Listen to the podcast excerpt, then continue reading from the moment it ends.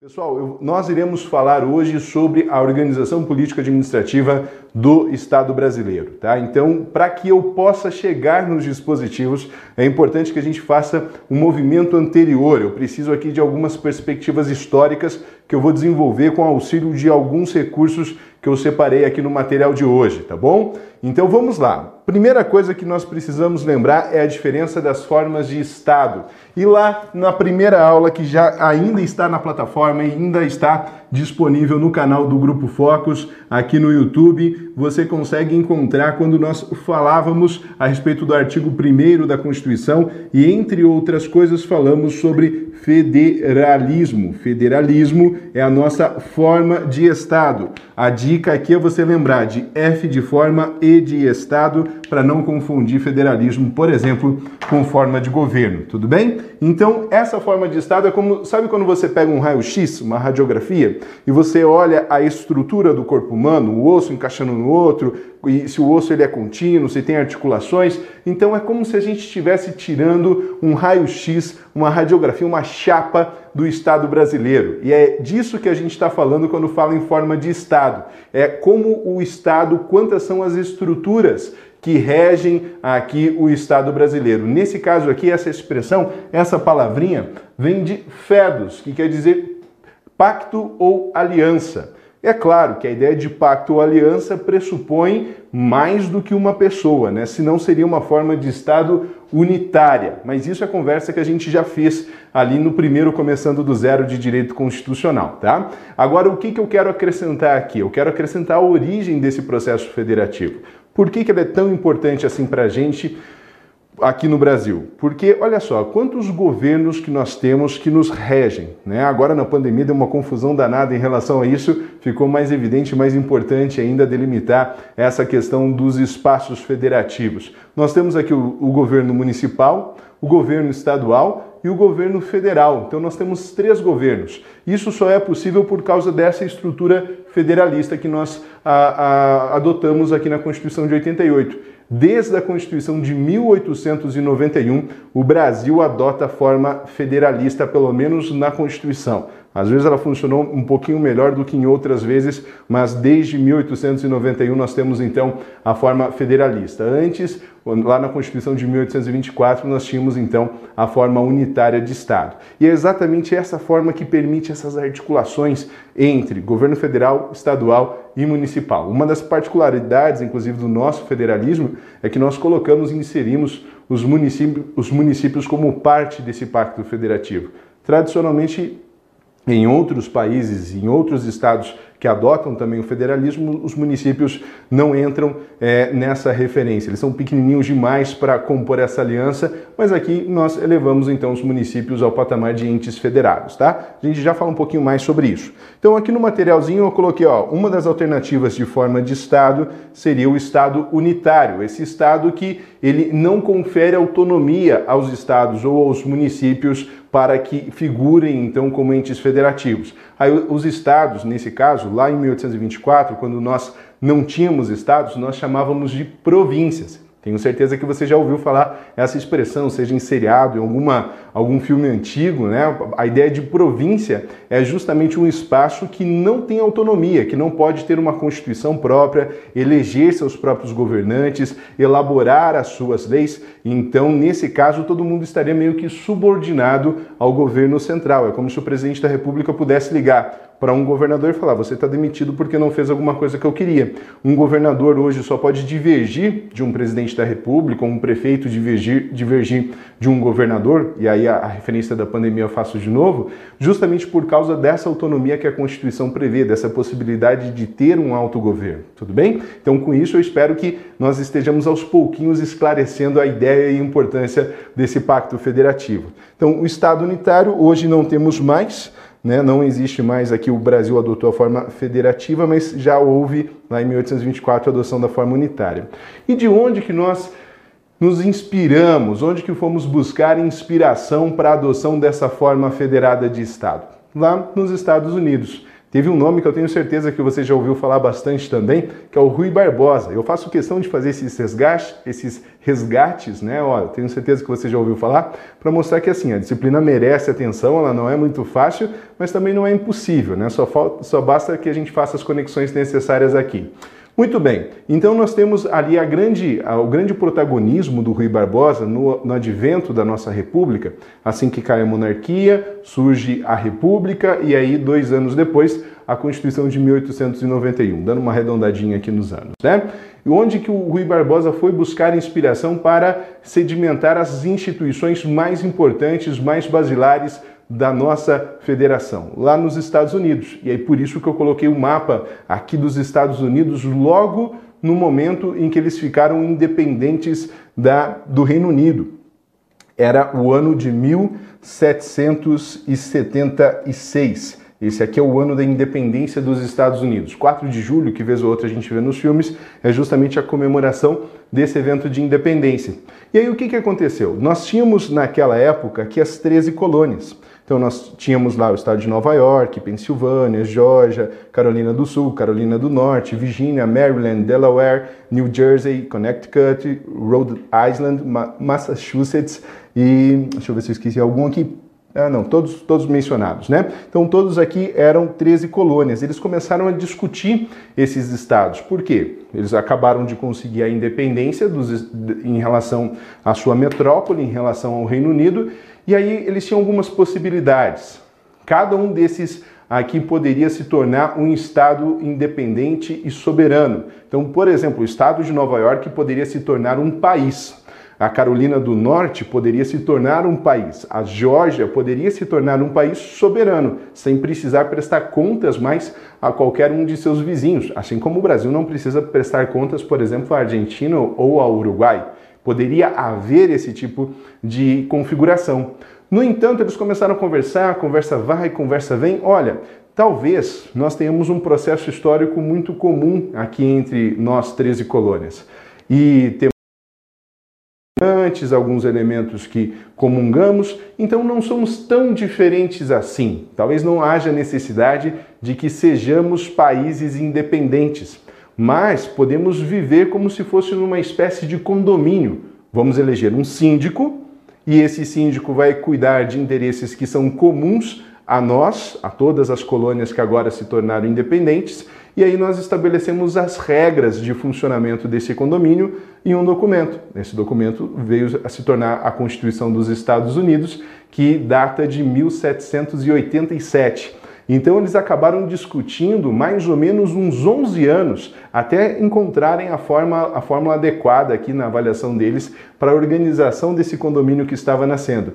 Ou seja, cada um desse, dessas colônias aqui, cada uma dessas colônias abriu mão de um pouquinho de liberdade. Quando a gente fala em soberania aqui na Constituição, nós estamos pensando numa liberdade de cem por cento. Tá? Eu vou usar aqui uma metáfora numérica para ela ficar mais objetiva. Então, lá em mil setecentos e setenta e seis, eles tinham cem por cento de liberdade. E aí você bem sabe, se você namora, namorou, se você já conviveu com alguém, se você é casada, casado, você sabe que quando a gente convive com as pessoas, você precisa abrir mão de um pouquinho das liberdades, né? Por mais legal que seja o convívio, não dá, você não vive como se estivesse vivendo sozinho. Então, o que que aconteceu aqui? Eles abriram mão de um pouquinho desse cem por cento, e aí cederam, eu vou chutar aqui uns dez por cento para pegar uma metáfora, seguir a metáfora, cederam dez por cento desse total de liberdade que eles tinham e retiveram noventa por cento para si. Esses dez por cento originou aqui a União, uma instância de governo, e eles mantiveram a possibilidade de outra instância de governo, que era essa parte aqui do governo estadual. Então eles preservaram uma parte bem significativa da liberdade deles e cederam uma parte aqui que é pequena, mas bastante importante, como, por exemplo, eles cederam a possibilidade de declaração de guerra contra outros estados. As relações diplomáticas eles cederam aqui para a União. Ou ainda a possibilidade de ter forças armadas. Eles também cederam para a União. E aí eles começaram a escrever tudo aquilo que eles estavam cedendo em favor da União e aquilo que não foi escrito se presumia como parte desse, desses noventa por cento que remaneceram aqui sob a autoridade desses estados. Tá? Então essa parte aqui dos Estados Unidos ela é bem importante porque depois ela vai refletir na organização do Estado brasileiro. Na teoria de direito constitucional, de, de, de teoria do Estado, nós chamamos esse processo aqui de formação, onde eu tenho vários estados que cedem uma parte de poder para centralizar um governo federal, de federalismo de formação centrípeta. Tá? Que tende ao centro, sai da beirada e tende ao centro. Agora eu quero que você pense aqui num detalhe bem importante. Sabe quando a gente é criança e aí vem algum adulto, alguém e fala, olha, tá aqui um doce, vai lá e divide com o teu amiguinho, vai lá e divide com o teu irmão, com a tua irmã. E aí você vai lá, calcula milimetricamente assim, pá, dá uma olhada nas duas metades, vê aquela que ficou com um cara mais bonita, ou vê aquela que parece ser um pouquinho maior, e aí você escolhe qual metade você vai ficar e qual metade você vai entregar. Essa escolha na política é um poder muito grande. Por quê? Porque aqui, por exemplo, os estados, as colônias, né, que se converteram em estado, elas fizeram o seguinte, olha, eu não vou doar todo o poder, entregar, confiar à União, todo o poder de legislar, por exemplo, sobre direito penal. Eu vou ficar com uma parte do direito penal, porque tem algumas coisas que eu quero que necessariamente sejam consideradas crimes aqui no meu estado. E que pode ser que o governo federal não queira que seja considerado crime na instância geral, para todos. Então, porque eu tenho as minhas preocupações, eu quero ter o meu poder de decisão, eu vou segurar essa parte da liberdade, essa parte do chocolate aqui, né, que representa a liberdade dos entes federativos comigo. Por isso que lá nos filmes dos Estados Unidos, às vezes um negócio é crime no estado, o cara passa a fronteira, daí deixa de ser crime, não tem autoridade para continuar a perseguição, esse tipo de situação, né? Tem as jurisdições penais, elas acabam sendo um pouco distintas em virtude desse poder. Aqui no Brasil, via de regra, os estados não podem legislar a respeito de direito penal. Então, por exemplo, lá na Bahia não pode existir crimes que também não sejam considerados crimes aqui no Paraná. Essa necessária homogeneidade aqui no Pacto Federativo Brasileiro é porque os nossos estados, a Bahia, o Paraná, Alagoas, não tiveram a oportunidade de escolher com que parte do chocolate ficar. O nosso processo de formação federativa, que, que, com que parte do chocolate iriam ficar. Nosso processo de formação federativa se deu de outra forma, que eu vou passar a explicar a partir de agora. Olha só, esse daqui... Esse slide ele mostra como que era o mapa do Brasil em mil oitocentos e vinte e um e o mapa do Brasil em mil oitocentos e oitenta e nove. Então a nossa capital estava aqui, ó, no Rio de Janeiro, tá? E esses, isso aqui, ó, Amazonas, Grão-Pará, Maranhão, Ceará, Piauí, Bahia, Goiás, eles não eram estados, eles eram províncias, né? Aqui, ó, província de São Pedro, que é o nome antigo do, do estado do Rio Grande do Sul. E o poder estava todo aqui, ó. Tinha cem por cento do poder na capital federal. Tá? Na, perdão, nem era a capital federal, na capital do Estado brasileiro. E aí, em mil oitocentos e noventa e um, decidiu-se, então, a quantidade de poder que seria conferida aos estados. Tá? Então, quem decidiu com que parte do chocolate ia ficar dentro dessa metáfora que a gente está construindo aqui para explicar para todo mundo, quem já teve acesso à matéria e quem não teve, quem decidiu com que parte do chocolate ia ficar foi a capital.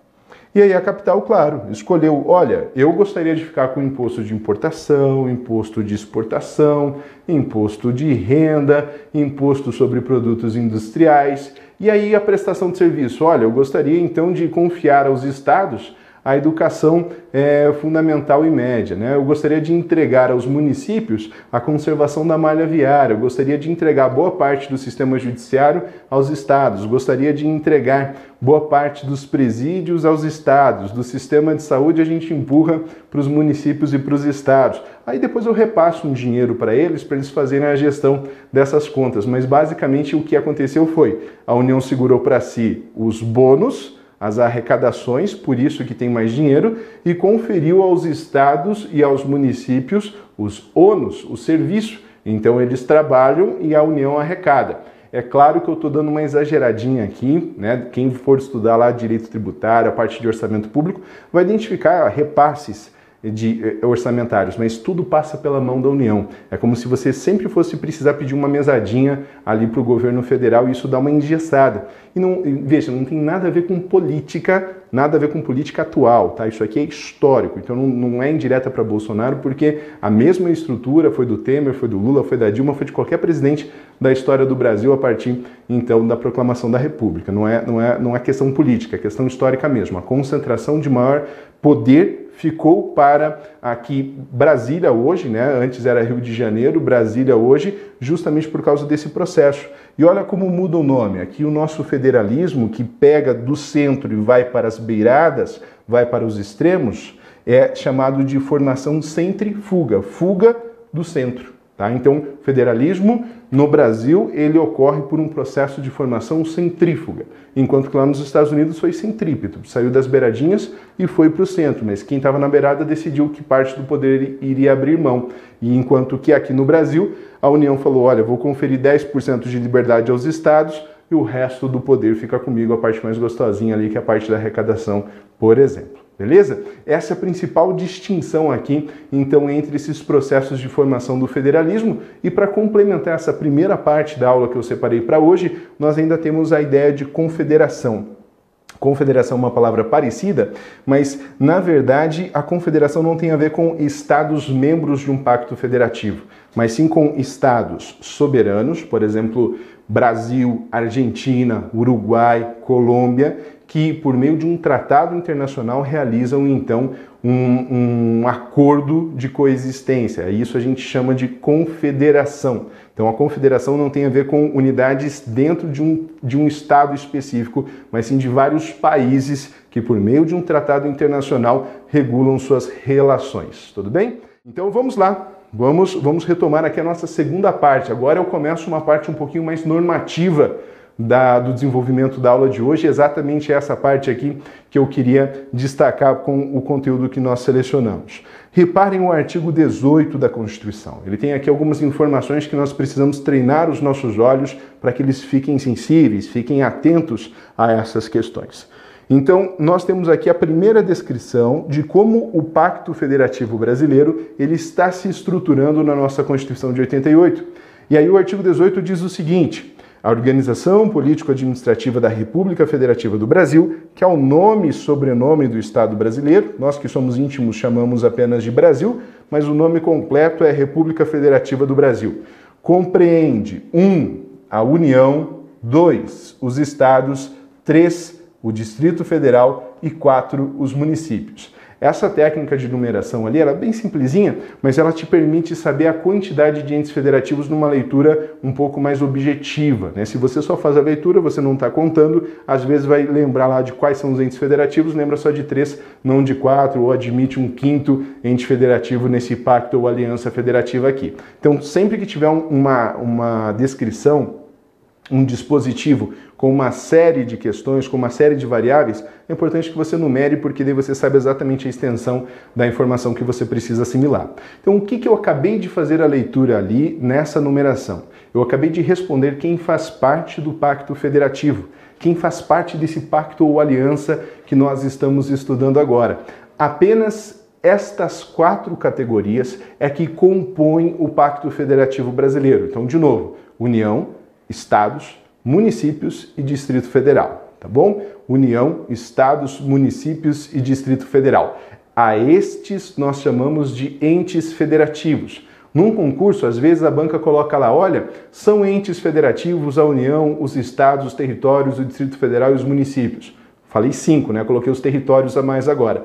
Esse tipo de alternativa está errada, tá? Ninguém, ninguém que não esteja nessa listinha de quatro nomes compõe, é considerado como ente federativo, beleza? A gente já vai falar dos territórios ali, eu vou explicar melhor a respeito deles. O que eu precisava destacar e deixar bem reforçado aqui para vocês é que essa listinha, ela é ela é, é números clausos, né? Ela não pode ser ampliada, não existe uma analogia, não existe um depende, é uma resposta bem certeira que não pode ser flexibilizada no momento da nossa prova. Agora, destaque, por gentileza, também no seu material, essa referência aqui, olha, todos autônomos. Essa daqui é uma, uma palavrinha que significa uma expressão de grandeza em relação à liberdade que a União, os estados, os municípios e o Distrito Federal possuem.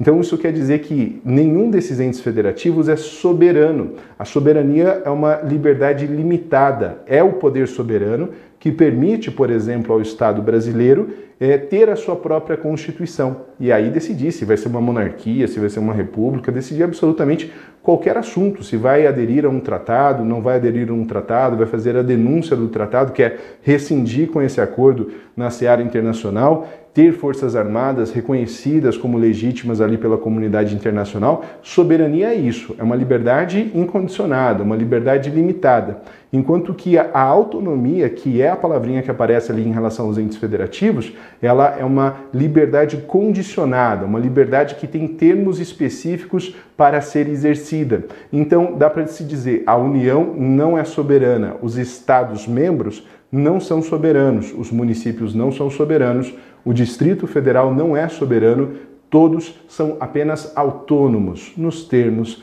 dessa Constituição, tá bom? Então essa questão de autonomia e soberania também às vezes aparece como um jogo sutil de palavras nas alternativas e as bancas cobram esse detalhezinho. Quem é soberano, Lucas? Soberano é o Estado brasileiro. O Estado brasileiro, então, como pessoa de direito público internacional, tá? Aqui nós estamos falando todas de direito público interno, pessoas de direito público interno, então nem a União é soberana, que normalmente acaba sendo contraintuitivo, né? O pessoal acaba errando um pouco, às vezes, se aparece uma alternativa dessas, justamente porque pensa que a União é soberana. Não, a União é apenas autônoma, o Estado brasileiro aqui é soberano. Outro detalhe que eu gostaria de destacar logo aqui no início da análise do artigo dezoito é que eles não têm relação de hierarquia. Então a União não manda nos estados, os estados não mandam nos seus respectivos municípios e tampouco a União manda no distrito. Se fosse um escudo, cada ente federativo tem uma, um espaço de liberdade, um espaço de autonomia que compreende assuntos que somente ele pode decidir. Então não tem dessa da União mandar o Estado fazer alguma coisa ou, eventualmente, do Estado mandar o município fazer alguma coisa. É claro que tem um jogo político, mas juridicamente não existe hierarquia entre os entes federativos. Essa é uma informação importante para você anotar no seu material também. Beleza? Vamos seguir aqui um pouquinho. Parágrafo primeiro. Brasília é a capital federal. Olha, pode ser que tenha gente de Brasília aqui. Eu vou pedir desculpa para o pessoal do chat se tiver, tá? É, por quê? Porque nós iremos... É, porque nós vamos... Nós vamos falar sobre a, a região de vocês, né? Eu já vejo o que vocês estão debatendo lá no chat, tá? Nós temos aqui o, o Distrito Federal, esse quadradinho, parece que ele até foi recortado para caber melhor no, no slide, mas ele foi recortado, ele foi previsto desde a Constituição de mil oitocentos e noventa e um, né? Na nossa tradição constitucional, o pessoal lá em mil oitocentos e vinte e quatro já estava debatendo a respeito da criação de uma capital mais ao centro do país. Aqui no parágrafo primeiro do artigo dezoito está dizendo que Brasília é capital federal. Brasília é capital federal. E Brasília está aqui, ó. E esse quadradinho todo é o Distrito Federal. Então por que que eu coloquei um mapa aqui para vocês e o, o Gugu me ajudou editando o, o slide? Justamente para você não achar que Brasília é igual ao Distrito Federal. Brasília é diferente do Distrito Federal. E quem nunca foi, ou quem não é da região, às vezes acaba confundindo isso, tá? Então, se tiver uma alternativa dizendo, olha, o Distrito Federal é a capital federal, tem federal no nome, mas está errada a alternativa. Brasília é a capital federal e a Bra- Brasília está dentro aqui do Distrito Federal. E mais, nenhuma... Juridicamente falando, nenhuma dessas regiões administrativas aqui é município. Brasília não é município. A Brasília não é município. Eu dei aula nesse semestre ali na graduação, né, para o pessoal do curso de Direito. Teve um aluno que ficou umas três semanas para digerir essa informação que Brasília não era município. Não tem eleição para vereador, não tem eleição para prefeito. Para ninguém que está no Distrito Federal tem eleição, não tem assunto para brigar. Quando a gente está brigando ali pelas eleições municipais, o pessoal que está no Distrito Federal não tem esse tipo de debate mais acalorado, né? Ele já tem que se virar com o pessoal que a gente manda para lá a cada quatro anos. Mas a questão aqui é que são regiões administrativas, tá? O Distrito Federal tem uma lei orgânica, o artigo trinta e dois caput da Constituição proíbe que ele se fragmente em municípios, e aí o governador do Distrito Federal é que nomeia os gestores de cada uma dessas regiões administrativas conforme a própria lei orgânica do Distrito Federal, tá bom? Então, quando a gente fala aqui da diferença entre Brasília e Distrito Federal, realmente, institucionalmente falando, é uma diferença bem significativa. Aí, na sequência, nós temos os territórios. Eu vou fazer a leitura do parágrafo segundo do artigo dezoito. Olha só. Os territórios federais integram a União e sua criação, transformação em Estado ou reintegração em Estado de origem serão reguladas em lei complementar. Então, vamos lá. Eu já vou te explicar o que é território. Deixa eu te ajudar aqui com alguns aspectos do texto, tá? Porque esse texto é daqueles que eu falei no início, que ele traz um pouquinho mais de dificuldade por não fazer parte do nosso cotidiano. Então nós estamos falando aqui dos territórios federais. Esses territórios federais hoje não existem, hoje não há mais a existência desses territórios. E aqui está dizendo, olha, caso eles existam, né, eles pertencem à União. Então, a natureza jurídica dos territórios é de autarquia federal, tá? Autarquia. Por isso, eles não são entes federativos. A autarquia federal é como se fosse uma parte da descentralização administrativa da própria União. O I N S S, por exemplo, é uma autarquia. Tem um C N P J específico ali para atender alguns aspectos relacionados da à própria administração pública, tá? O território, então, seria, juridicamente falando, a natureza jurídica dele de autarquia da União. Aí a sua criação, transformação em Estado, que é quando o território é promovido a Estado, passa a integrar, então, de forma autônoma o Pacto Federativo, ou reintegração ao Estado de origem, que eu já vou explicar melhor isso, são reguladas em lei complementar. Aqui eu também gostaria que você destacasse no seu material. Isso aqui pode te salvar algumas questões no concurso e toda questão de concurso pode fazer diferença para a nossa aprovação, né? Então, olha só, nós temos dois tipos de leis praticamente aqui que a, aparecerão na sua vida de, de concurseiro, tá? Lei ordinária e lei complementar. Existe uma lei chamada lei delegada, mas essa ninguém utiliza desde mil novecentos e noventa e dois. Desde mil novecentos e quarenta e seis nós tivemos apenas treze leis complementares. Está lá no artigo sessenta e oito da Constituição, se você quiser dar uma olhadinha. Mas o que cai, o que é bem importante, é lei ordinária e lei complementar. Essas são as duas principais que você precisa se preocupar. Às vezes, não dá para escrever tudo no texto da Constituição, senão a Constituição fica muito grande. A nossa, por exemplo, ela é considerada como, como grande, ela é considerada analítica, porque ela tem vários detalhes previstos no seu interior, tá? No seu bojo. Então, é muito comum que você vai estar lendo lá os dispositivos da Constituição e vai estar dizendo assim, ó, conforme lei, conforme lei complementar, de acordo com lei, nos termos da lei, e em conformidade com lei complementar de novo, tá? Se aparecer esse joguinho de declinar o assunto, né, para outra, para uma lei, então, nesse caso, você precisa ficar atento ao seguinte detalhe. Se falar apenas lei, está falando de lei ordinária, aquela lei comum, aquela lei do dia a dia, tá? Aquela lei via de regra, por isso, ordem ordinária. E, eventualmente, pode ser que apareça também essa expressão, como apareceu aqui, lei complementar. E aí a dica que eu dou para você é que, normalmente, quando nós estamos diante da necessidade de lei complementar, nós estamos criando algo, tá? A lei complementar cria, C de complementar, C de criação, para você ficar um pouquinho mais tranquilo do que a, a, em relação à distinção, se você precisar chutar. Aí, Lucas, por que que eles usam esses dois tipos de lei? É para complicar a nossa vida? Não, é mais ou menos o seguinte, olha, quando eu voto uma matéria, um assunto, por lei ordinária, quando está dizendo apenas lei, e aí eu posso utilizar a lei ordinária, eu preciso de uma quantidade de votos menor. E quando eu voto a lei complementar, eu preciso de um consenso maior do Poder Legislativo. Então, tecnicamente, nós falamos o seguinte, olha, a lei ordinária, ela é deliberada por maioria simples ou relativa. Maioria simples ou relativa nos termos do artigo quarenta e sete da Constituição Federal. Enquanto que a lei complementar, ela é deliberada por maioria absoluta, nos termos do artigo sessenta e nove da Constituição Federal. Então, eu vou aplicar essas duas referências aqui. Vamos supor que todos nós sejamos senadoras e senadores, tá?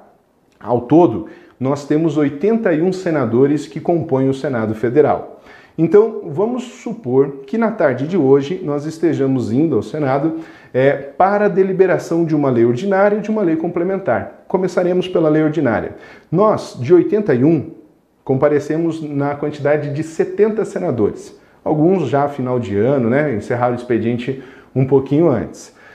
E aí o que que acontece? De setenta senadores, para que uma lei ordinária passe, para que ela seja aprovada, nós precisaremos do voto de pelo menos trinta e seis. que é o próximo número inteiro superior à metade do total de votos possíveis. Então, a maioria simples ou relativa, para a lei ordinária, ela demanda apenas a maioria daqueles que compareceram à sessão. Por isso, trinta e seis aqui. Agora, de outro lado, eu tenho a lei complementar, que precisa de maioria absoluta.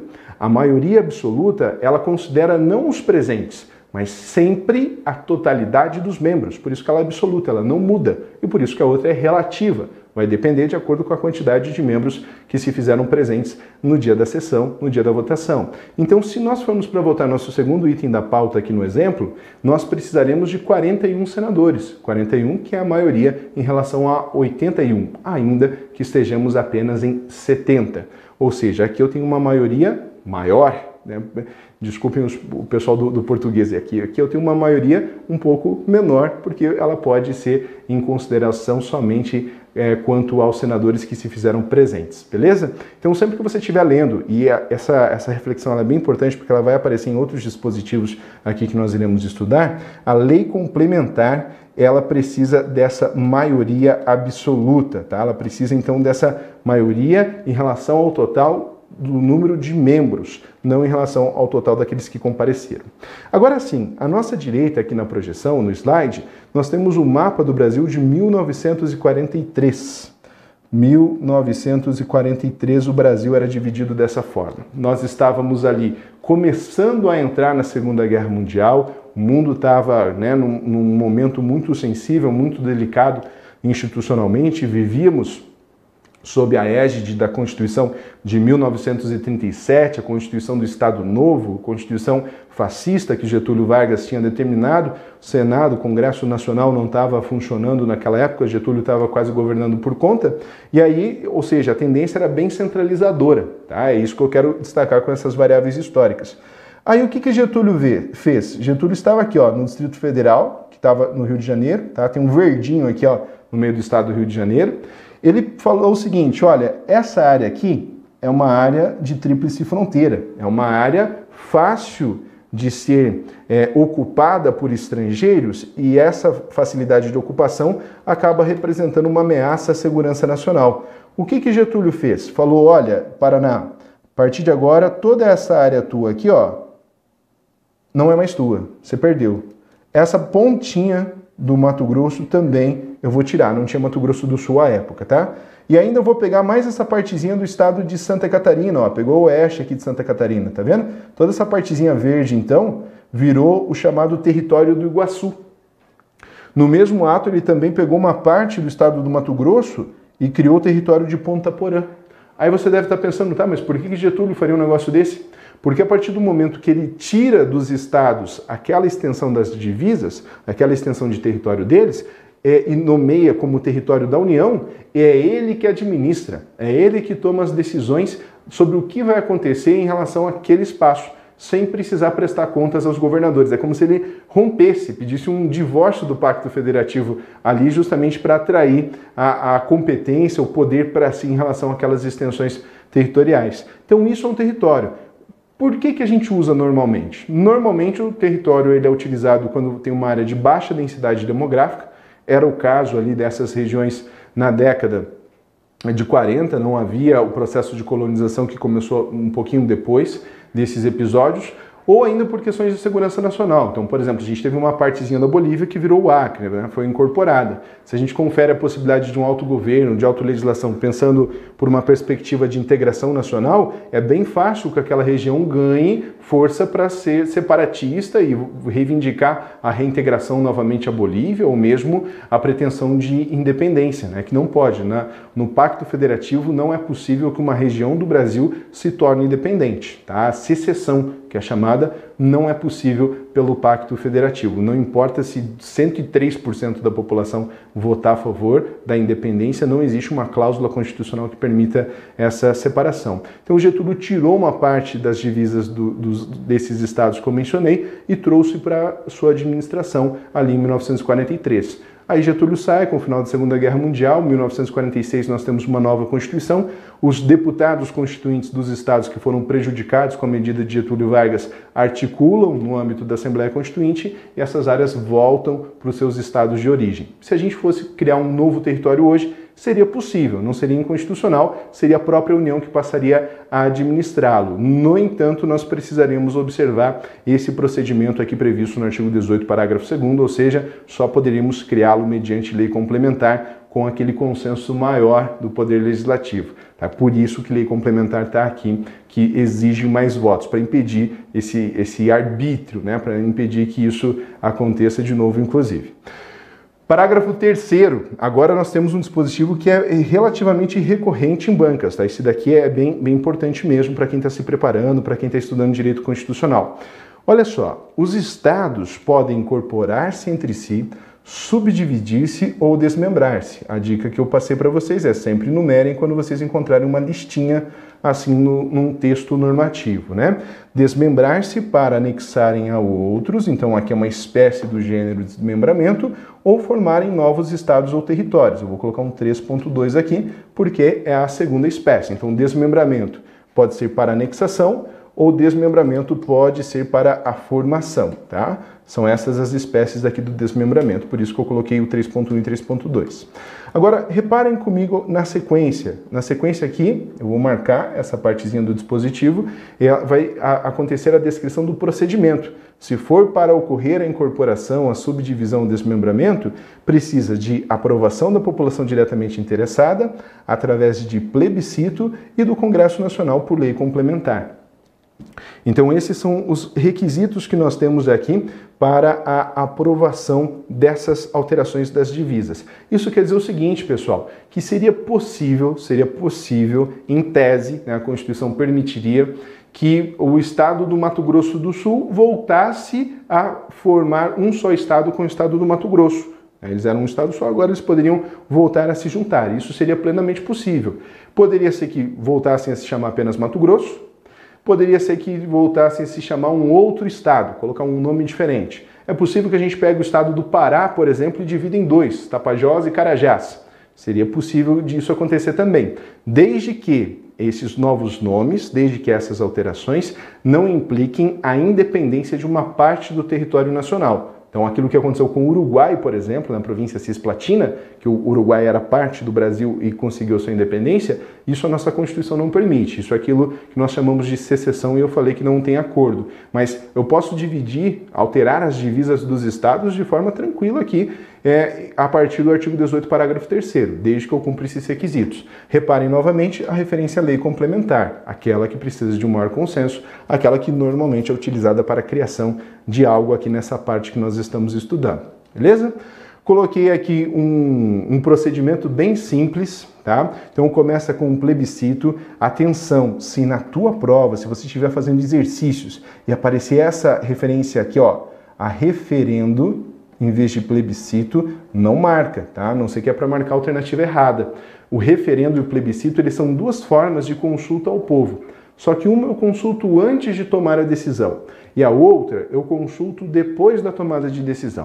Então, o plebiscito, P de plebiscito, P de prévia, para você lembrar mais fácil, tá bom? P de plebiscito, P de prévia. A consulta, nesse caso, é antes da tomada de decisão. Qual tomada de decisão? Sobre a criação de um novo estado, por exemplo, tá? E o referendo seria primeiro eu crio um novo estado e depois eu pergunto para a população diretamente interessada. Gostaram? Referendo não existe. A Constituição fala em plebiscito nessa hipótese. Referendo só é uma possibilidade, mas que não tem relação com isso que nós estamos estudando aqui, tá bom? P de plebiscito, P de prévia, para você não confundir as duas possibilidades de consulta, que é a opinião popular. Muito bem, então começamos com o plebiscito, nós consultamos a população diretamente interessada a respeito se eles querem ou não a criação de um novo estado, desmembramento do estado, enfim, tá? Eu coloquei em laranjinha aqui, ó, de destaque para esse segundo quadradinho, porque ele foge do dezoito, parágrafo terceiro, tem um truque aqui. O pessoal que elaborou o texto da Constituição colocou umas cascas de banana já para facilitar a vida do, do concurseiro, né? Para dificultar, melhor dizendo aqui, facilitar com ironia. Por quê? No artigo dezoito, parágrafo terceiro, vou até voltar aqui para você poder ler comigo de novo, eu consulto a população diretamente interessada de, por meio de plebiscito e também o Congresso Nacional, beleza? Então, consultei a população, voltou para o Congresso, virou lei complementar. Não falou em Assembleia Legislativa, não falou em nenhum, nenhuma outra etapa. Aí, para você conseguir acertar as questões de concurso, você precisa analisar o artigo quarenta e oito, inciso seis da Constituição, tá? Que ele vai falar sobre as competências do Congresso Nacional, que precisam da sanção presidencial. E lá está dizendo que precisa ouvir as Assembleias Legislativas. Eles esqueceram dessa etapa no artigo dezoito, parágrafo terceiro. Então, nesse caso, eu coloquei ele com uma corzinha diferente para você lembrar desse truquezinho na hora de estudar, tá? Então, a, a, aqui você precisa considerar a possibilidade das manifestações das Assembleias Legislativas. Se você não sabe quem são as Assembleias Legislativas, não tem problema. Nos estados, nós temos um órgão que é responsável pela criação de leis. Esse órgão nós chamamos de Assembleia Legislativa, tá? Cada estado tem a sua própria Assembleia Legislativa.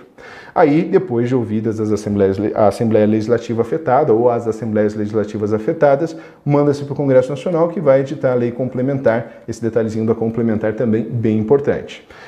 Coloquei aqui, então, o artigo quarenta e oito, inciso seis do material, só para que vocês possam identificar. Olha só, cabe ao Congresso Nacional, tananana, a incorporação sobre divisão, é, a incorporação, subdivisão ou desmembramento de áreas de territórios ou estados, ouvidas as respectivas Assembleias Legislativas. É esse trechinho que aparece aqui no quarenta e oito e não aparece no dezoito, parágrafo terceiro. E aí, quem é a população diretamente interessada? O S T F teve que se manifestar a respeito disso aqui no ano de dois mil e onze. E aí, na relatoria do ministro Dias Toffoli, na relatoria do ministro Dias Toffoli, disse, então, que a população interessada é de todos os estados diretamente que serão diretamente afetados com a subdivisão. Aqueles que não são, tudo bem, eles se manifestam a partir dos senadores que os representam no Congresso Nacional. Então vamos lá, aqui, ó, só o trechinho. O desmembramento dos entes federativos, além de reduzir seu espaço territorial e sua população, pode resultar ainda na cisão da unidade sociocultural, econômica e financeira do Estado, razão pela qual a vontade da população do território remanescente não deve ser desconsiderada, mas deve ser essa população rotulada como nem deve Perdão, nem deve ser essa população rotulada como indiretamente interessada. Esse trechinho, então, é bem importante para complementar nosso, nosso estudo em relação ao dezoito, parágrafo terceiro. Como que funciona isso, Lucas? Mostra para mim que eu não, não consegui entender bem. Olha só, vamos supor que nós estejamos pensando aqui em cortar o estado do Pará. Daqui para cima vai continuar se chamando Pará, daqui para baixo a gente vai é, chamar de Carajás, por exemplo, tá? Carajás. Beleza, Carajás. Uh, aqui para cima vai ficar Pará, daqui para baixo vai ficar Carajás. Quem que eu consulto sobre a viabilidade? Eu vou fazer o plebiscito em relação a quem? Quem que vai votar nesse plebiscito? O Brasil todo? Não, só a população diretamente interessada. E aí o S T F tava duvid... tava... foi questionado, olha, tá, mas população diretamente interessada é do Estado que será desmembrado, esse que vai formar o Estado Novo, é só o pessoal que mora aqui no, na, na, na extensão onde nós iremos chamar de Carajás? Ou o Estado do Pará como por inteiro? Aí o S T F falou, olha, é todo o Estado que vai sofrer com esse processo de divisão. Se conseguir maioria dos votos, tudo bem. Esse plebiscito, inclusive, ele é chamado de terminativo. Quer dizer o seguinte, que se a população falar não, para a tramitação do projeto de lei complementar por ali. Mas se falar sim, não quer dizer que vai vincular também a decisão do Poder Legislativo. Daí o processo continua, vai ter um baita peso político a manifestação da população, mas também as autoridades não estão vinculadas a esse, a, a aprovação da criação do desmembramento ou da, de qualquer alteração que se esteja analisando, tá? Vincula só para o não. Para o sim, aí é talvez, mas o não é definitivo nesse caso. Vamos lá. É... Vou retomar a nossa parte aqui, temos ainda bastante material para avançar. Deixa eu mostrar para vocês o que, que eu separei ainda para a nossa tarde de hoje, tá? Sobre o fenômeno da incorporação, o que, que é? Agora eu vou passar a explicar para vocês o que, que é cada um desses itens que nós destacamos aqui, tá bom? Para que fique um pouco bem, bem claro o dispositivo que nós estamos estudando. Então, o primeiro item é incorporação. Eu tenho aqui o estado A, esse estado B ele será incorporado, ele será engolido pelo estado A, por isso eu deixei ele todo pontilhadinho aqui, ó. Ele vai deixar de existir e ele passa a ser todo estado A a partir do processo de incorporação. Então o estado A permanece, o estado B deixa de existir dentro desse processo. É como se o Estado A tivesse duas empresas, uma incorpora a outra, né? Como então se essa que foi incorporada deixa de existir e a incorporadora passa a ser o nome de ambas, né? Unidas agora a partir desse processo de incorporação. Já a subdivisão é o seguinte, eu tenho o Estado A, tá todo ele aqui, ó, pontilhadinho, ele vai deixar de existir, vai ter dois nomes novos, é igual o Pará, por exemplo, passar a se chamar Carajós e Tapajós e Carajás. Perdão aqui, tá? Então, ele deixa de ter a identidade originária e cria duas novas identidades a partir de então. Já o desmembramento por formação acontece o seguinte, eu tenho o Estado A, que está grandão aqui, ele está pontilhado porque ele está perdendo uma parte do seu membro, e aí o Estado B é, nasce dessa extensão que foi tirada do Estado A. Então, desmembramento por formação, ele perdeu uma parte do membro aqui, essa, esse membro originou um novo Estado no nosso Pacto Federativo. Por sua vez, o desdobramento por anexação é o seguinte, eu tenho o Estado B aqui, ó, ele, ele, vai, ele vai ficar na dele, né? O Estado B, ele está pequenininho, o Estado A está maior e uma parte do Estado A está pontilhada.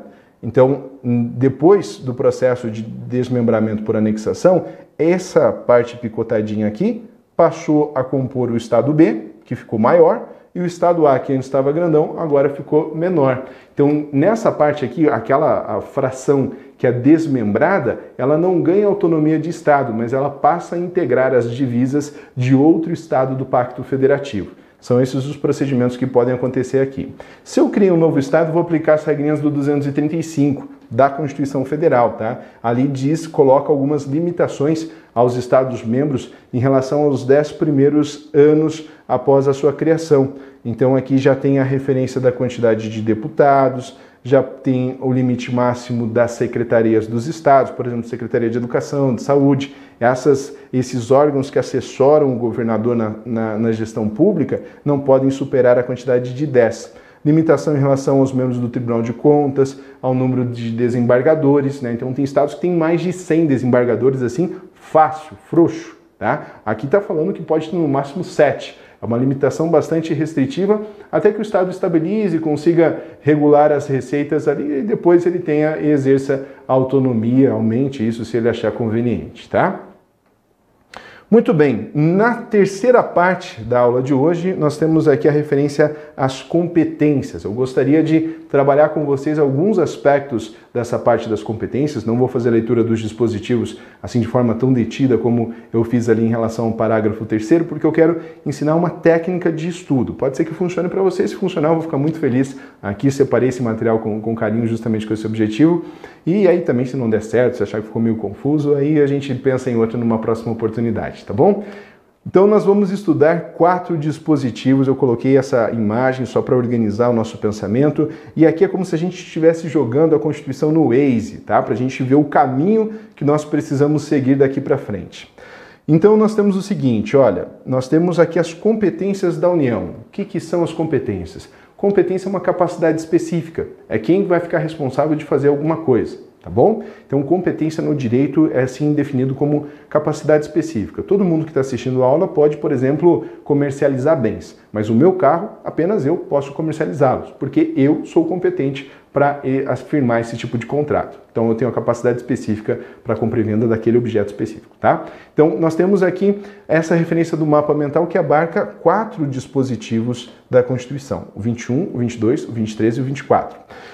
Quando a gente fala em competência, nós temos duas categorias de competências, competências materiais e as competências formais. Aqui, ó, o que mata é a quantidade de nomes que eu tenho para a mesma coisa. Então, as competências materiais, elas também são chamadas de competências administrativas, enquanto que as competências formais, elas também são chamadas de competências legislativas. As competências materiais, elas são sempre uma tarefa, uma tarefa. E aqui as competências formais, elas descrevem sempre um objeto em relação ao qual aquele ente federativo pode ou não legislar. Tá? Então, essa é a principal diferença aqui dessas duas categorias que nós estamos tratando as competências. Nós temos uma subdivisão no âmbito das competências materiais, que são as competências exclusivas e comuns. Competências exclusivas e comuns. Apareceram esses nomezinhos aqui, você já tem que associar as competências materiais. Então, quer dizer, com outras palavras, tá?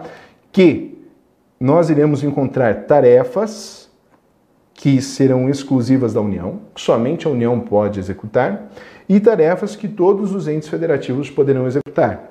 De outro, de outro lado, nós encontraremos objetos em relação aos quais somente a União poderá legislar e objetos em relação aos quais todos os entes federativos poderão legislar eventualmente, tá?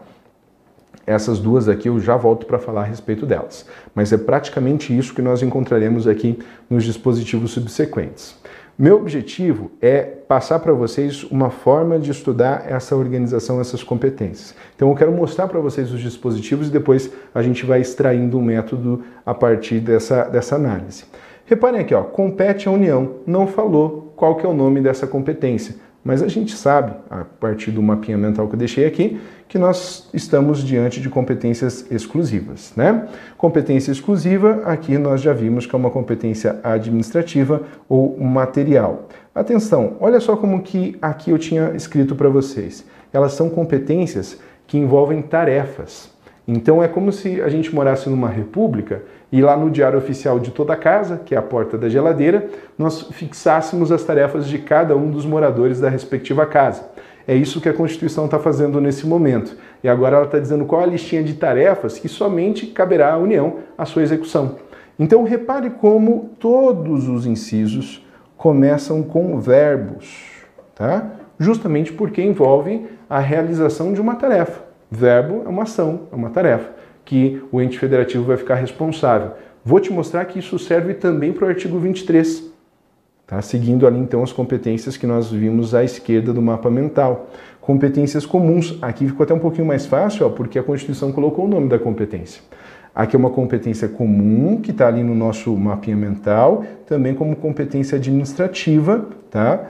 É, e aí implica a existência dos verbos, ó, sempre vai começar com o verbo.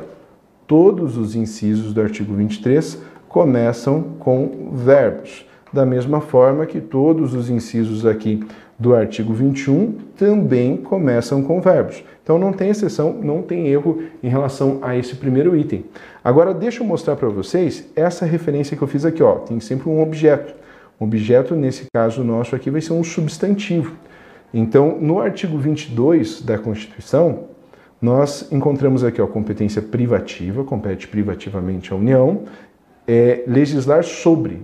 E aí eu tenho uma listinha de objetos, de substantivos em relação aos quais é possível a atividade legislativa. Então toda lei versa sobre um assunto, sobre um objeto, e ali eu tenho a listinha dos assuntos que a União pode ditar regras de forma privativa. Isso também se aplica ao artigo vinte e quatro.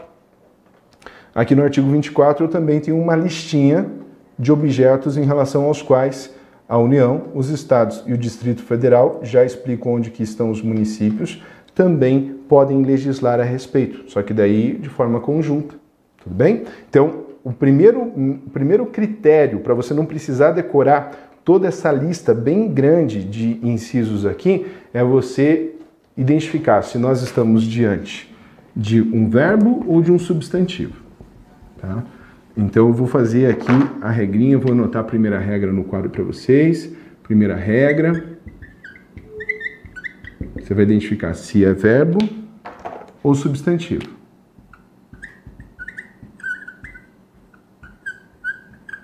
Se você conseguiu fazer esse movimento, já aumentou as chances ali uns cinquenta por cento, né?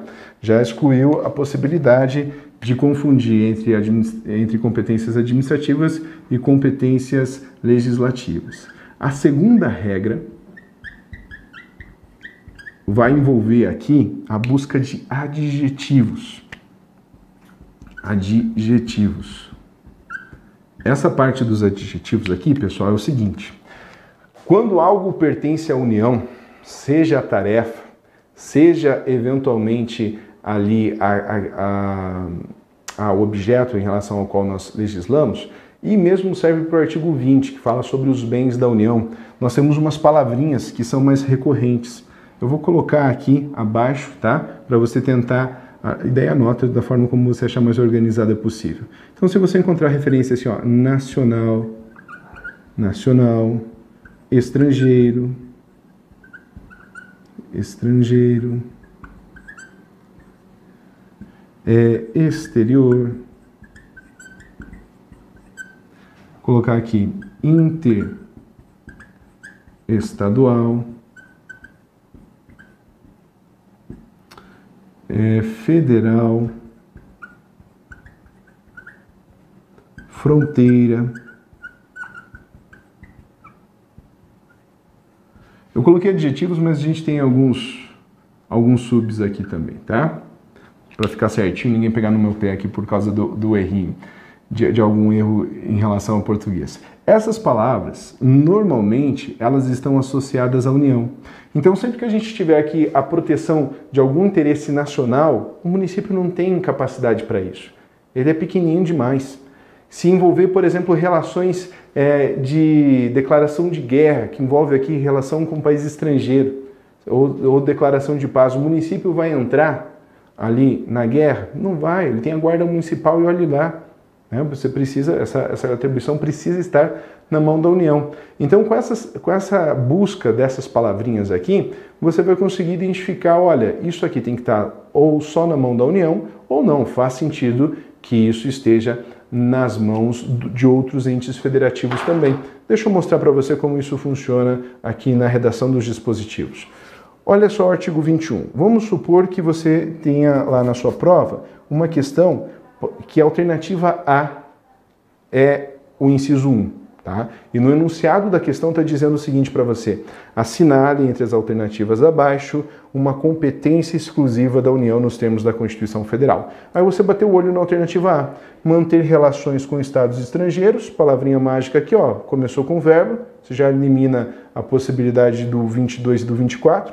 Manter relações com estados estrangeiros e participar de organizações internacionais. Outra palavrinha dessa nossa segunda fase da dica aqui, tá? Outra palavrinha que eu coloquei ali no quadro para vocês. Então, isso aqui só pode estar na mão da União. Você colocar, a, eventualmente, o estado ou o município é, participando desse, desses processos não vai fazer sentido algum. Agora, repare como isso é bem diferente aqui do artigo vinte e três da Constituição. Vamos supor que o enunciado fosse o mesmo, para você marcar uma competência privativa da União, e aí a alternativa A fosse essa, tá? A alternativa A fosse essa, e você faria análise da primeira alternativa. Diz a nossa primeira alternativa hipotética: zelar pela guarda da Constituição, das leis e das instituições democráticas e conservar o patrimônio público. Opa, começou com o verbo, então vai ser uma competência administrativa. Ok, eu preciso encontrar uma competência exclusiva, esse é o meu objetivo aqui no meu exercício, e começou com o verbo, pode ser, aí eu vou procurar as palavrinhas, não achei nenhuma. Não apareceu internacional, interestadual, nacional, federal, não apareceu nenhuma adjetivação, nenhum substantivo ali da segunda fase, da segunda regrinha. Então, nesse caso aqui, eu vou fazer o teste de sentido, que a nossa é, é o arremate, a terceira, terceira regrinha que eu gostaria que você anotasse, que eu gostaria de deixar aqui para todo mundo que está estudando Direito Constitucional hoje. A terceira regra, ela envolve aqui um teste de sentido.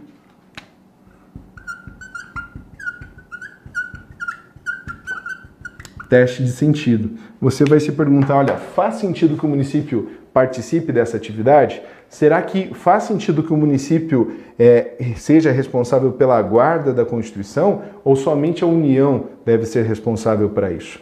É, por isso. Será que o município deve observar as leis ou somente a União é que deve observar as leis? E você vai identificar, a partir dessa terceira regrinha, e a última regrinha do esquema, eu prometo, que não faz sentido, que eventualmente isso aqui, claro, faz sentido que o município ele participe, ele observe a Constituição, ele observe as leis, então ele precisa estar junto. Se ele está junto, começou com o verbinho, então essa só pode ser competência comum. Se não faz sentido, começou com o verbo, vai estar lá no rol das competências exclusivas da União. Não começou com verbo, então ou vai ser privativa ou vai ser concorrente ali na sequência, tá? Então, é, esse, são esses os critérios que eu gostaria de trazer quanto às competências que nós temos aqui na Constituição, tá? Uma dica então, um pouquinho mais rápida para a gente não precisar aprofundar em relação a todos os incisos. O que mais que eu quero destacar? Esse parágrafo único do artigo vinte e dois aqui, ele é muito recorrente também, não tem como ir para uma prova sem é, lembrar do teor do parágrafo único do artigo vinte e dois, tá? Aqui está dizendo, olha, de novo aquela expressãozinha, lei complementar, poderá autorizar os estados a legislar sobre questões específicas das matérias relacionadas nesse artigo. Então, olha, para você não confundir o vinte e um com o vinte e dois, além da diferença ali do mapa mental, que o vinte e um é competência exclusiva e o vinte e dois, competência privativa, o vinte e um, competência administrativa material, e o vinte e dois, competência legislativa formal, nós temos o parágrafo único no vinte e dois, e no vinte e um não tem. A competência exclusiva exclui a participação de outros entes federativos, enquanto que a competência privativa, P de privativa, tem parágrafo único. Então, P de privativa, P de parágrafo único, para você associar uma coisa com a outra. E a lei complementar aqui, ela permite, então, que a União é, conceda, por meio de lei complementar, é, a, aqui a possibilidade de que os estados legislem a respeito de assuntos que, em tese, apenas ela poderia legislar. Então, se existir lei complementar, os estados poderão legislar a respeito de aspectos específicos de direito penal. É isso que está dizendo vinte e dois, parágrafo único. Essa lei complementar não é muito recorrente, não.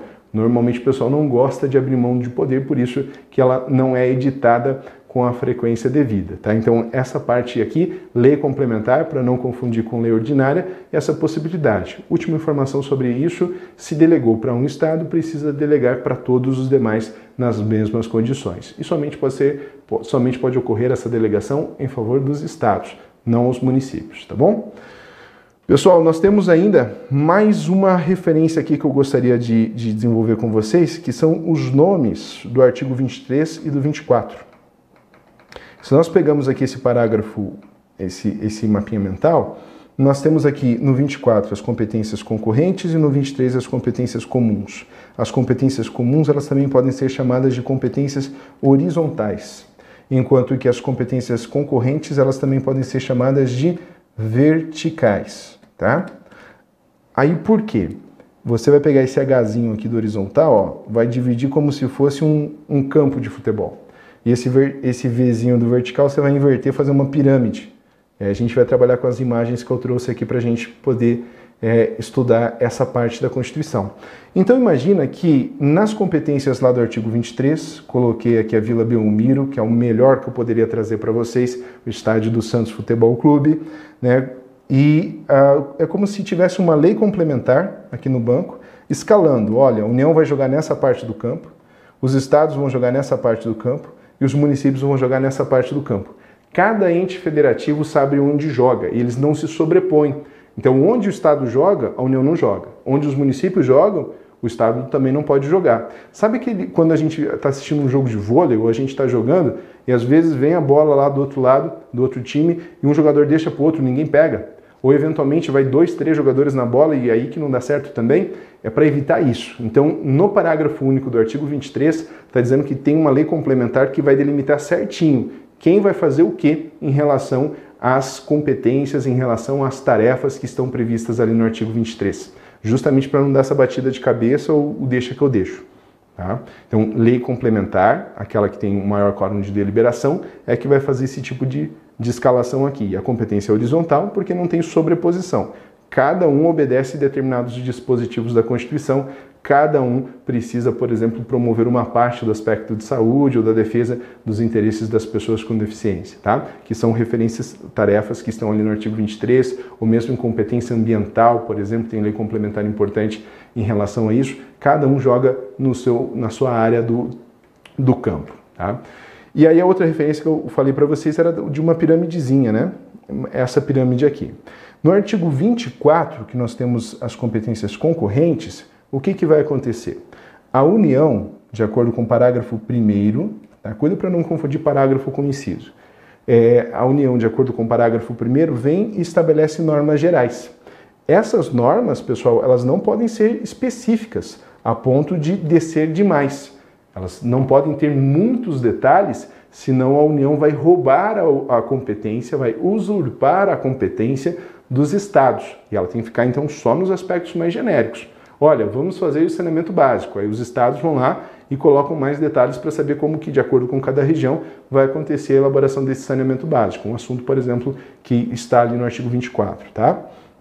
Eventualmente, os, a, aqui os estados vêm e complementam, de acordo com o parágrafo segundo, também essa, essa, esse, essas normas gerais que a União fixou. Então vem a União, fixa as normas gerais, e os estados e o Distrito Federal, eles acabam aqui adicionando detalhes às normas gerais da União. Coloquei a flechinha para baixo aqui com proibido, para você lembrar que não pode ter detalhe demais sobre pena da União usurpar competências dos estados. E os municípios, Lucas? Ah, os municípios, olha só, vou até voltar aqui para você dar uma olhadinha no artigo vinte e quatro. Olha só o que está escrito na Constituição. Compete à União, aos estados e ao Distrito Federal legislar concorrentemente sobre. Tá vendo que não tem município aqui? No artigo vinte e três tem. Olha no caput do vinte e três. É competência comum da União, dos estados, do Distrito Federal e dos municípios. No vinte e quatro não tem município. O município está escondido, ele está em outro lugar. Ele está aqui, ó, no artigo trinta, inciso dois da Constituição, onde fala que compete aos municípios suplementar a legislação federal e estadual no que couber.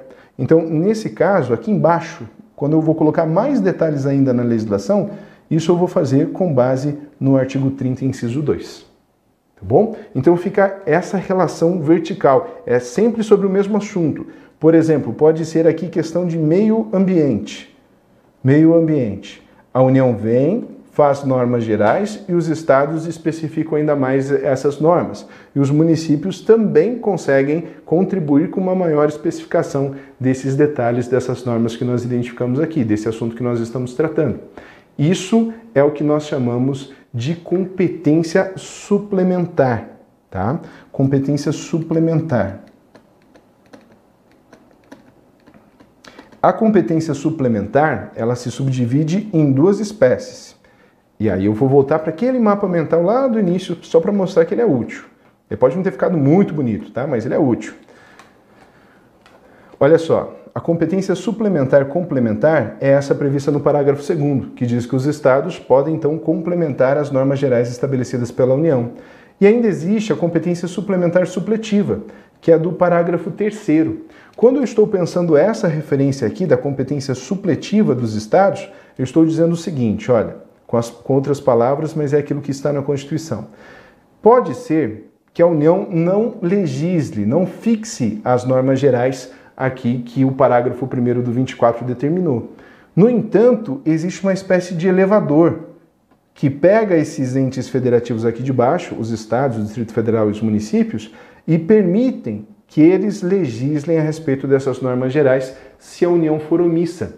Então, se a União não cumprir com a sua parte da determinação constitucional, com a sua parte da competência concorrente, a própria Constituição autoriza que os estados legislem de forma plena. É assim que pode aparecer na sua Constituição, na, na sua prova, tá bom? Aí o que que acontece? Veja só, tem um truquezinho aqui bem cruel que as bancas gostam de trabalhar. Parágrafo quarto, para a gente arrematar a aula de hoje. A superveniência de lei federal sobre normas gerais suspende a eficácia da lei estadual no que lhe for contrário. Então está dizendo o seguinte, olha, a União era para legislar, não legislou. O Estado veio e legislou de forma plena, fixou a parte que era dele, mas também trabalhou com a fixação de normas gerais sobre o assunto. E aí, se quiser continuar pegando a referência do meio ambiente, dá sempre certo para a gente utilizar nesse contexto. Pois bem, depois de um tempo, estava lá o Estado feliz com a legislação dele, legislou de forma plena, colocou todos os detalhes que ele poderia ter colocado na, na sua legislação interna, aí vem a União e fixa normas gerais, com um teor diverso, num sentido diferente daquelas normas gerais estabelecidas pelo Estado. O que que acontece com essa lei do Estado que antes estava certinho, estava tudo certo com ela, estava legítima? A eficácia dela será suspensa naquilo que ela for contrária às normas federais. Reparem, como que a banca cobra isso quando ela quer colocar uma casca de banana para você? Ela fala que a norma estadual será revogada. Se aparecer isso como uma alternativa, a alternativa está errada, tá? Olha só, marca no seu material. As normas terão a sua eficácia suspensa. Eficácia é a capacidade de produção de efeitos. É como se elas tivessem um botãozinho e aí a norma federal que veio depois, superveniente, tá? Viesse lá e apertasse o botãozinho e dissesse, ó, agora não vai mais produzir efeitos naquilo que for contrário às disposições que eu, às disposições que eu fixei. Tudo bem? Eventualmente, naquilo que couber, porque assim, ó, tem alguns assuntos que o município não pode legislar no artigo vinte e quatro, como, por exemplo, ali as juntas comerciais, que é coisa do Estado e da União só, e o município não comunga, por isso que ele não está no caput. Eles colocaram ele no outro cantinho, lá no artigo trinta, inciso dois. mas alguns assuntos ele pode legislar, como, por exemplo, o direito urbanístico, tá? Direito à, à conservação do patrimônio histórico e tal. É claro que tudo isso já tem as normas gerais fixadas, mas se não tivesse, o município poderia, sim, estabelecer as normas gerais, nesse caso, naquilo que couber, exatamente nos termos que estão ali no artigo trinta, inciso dois.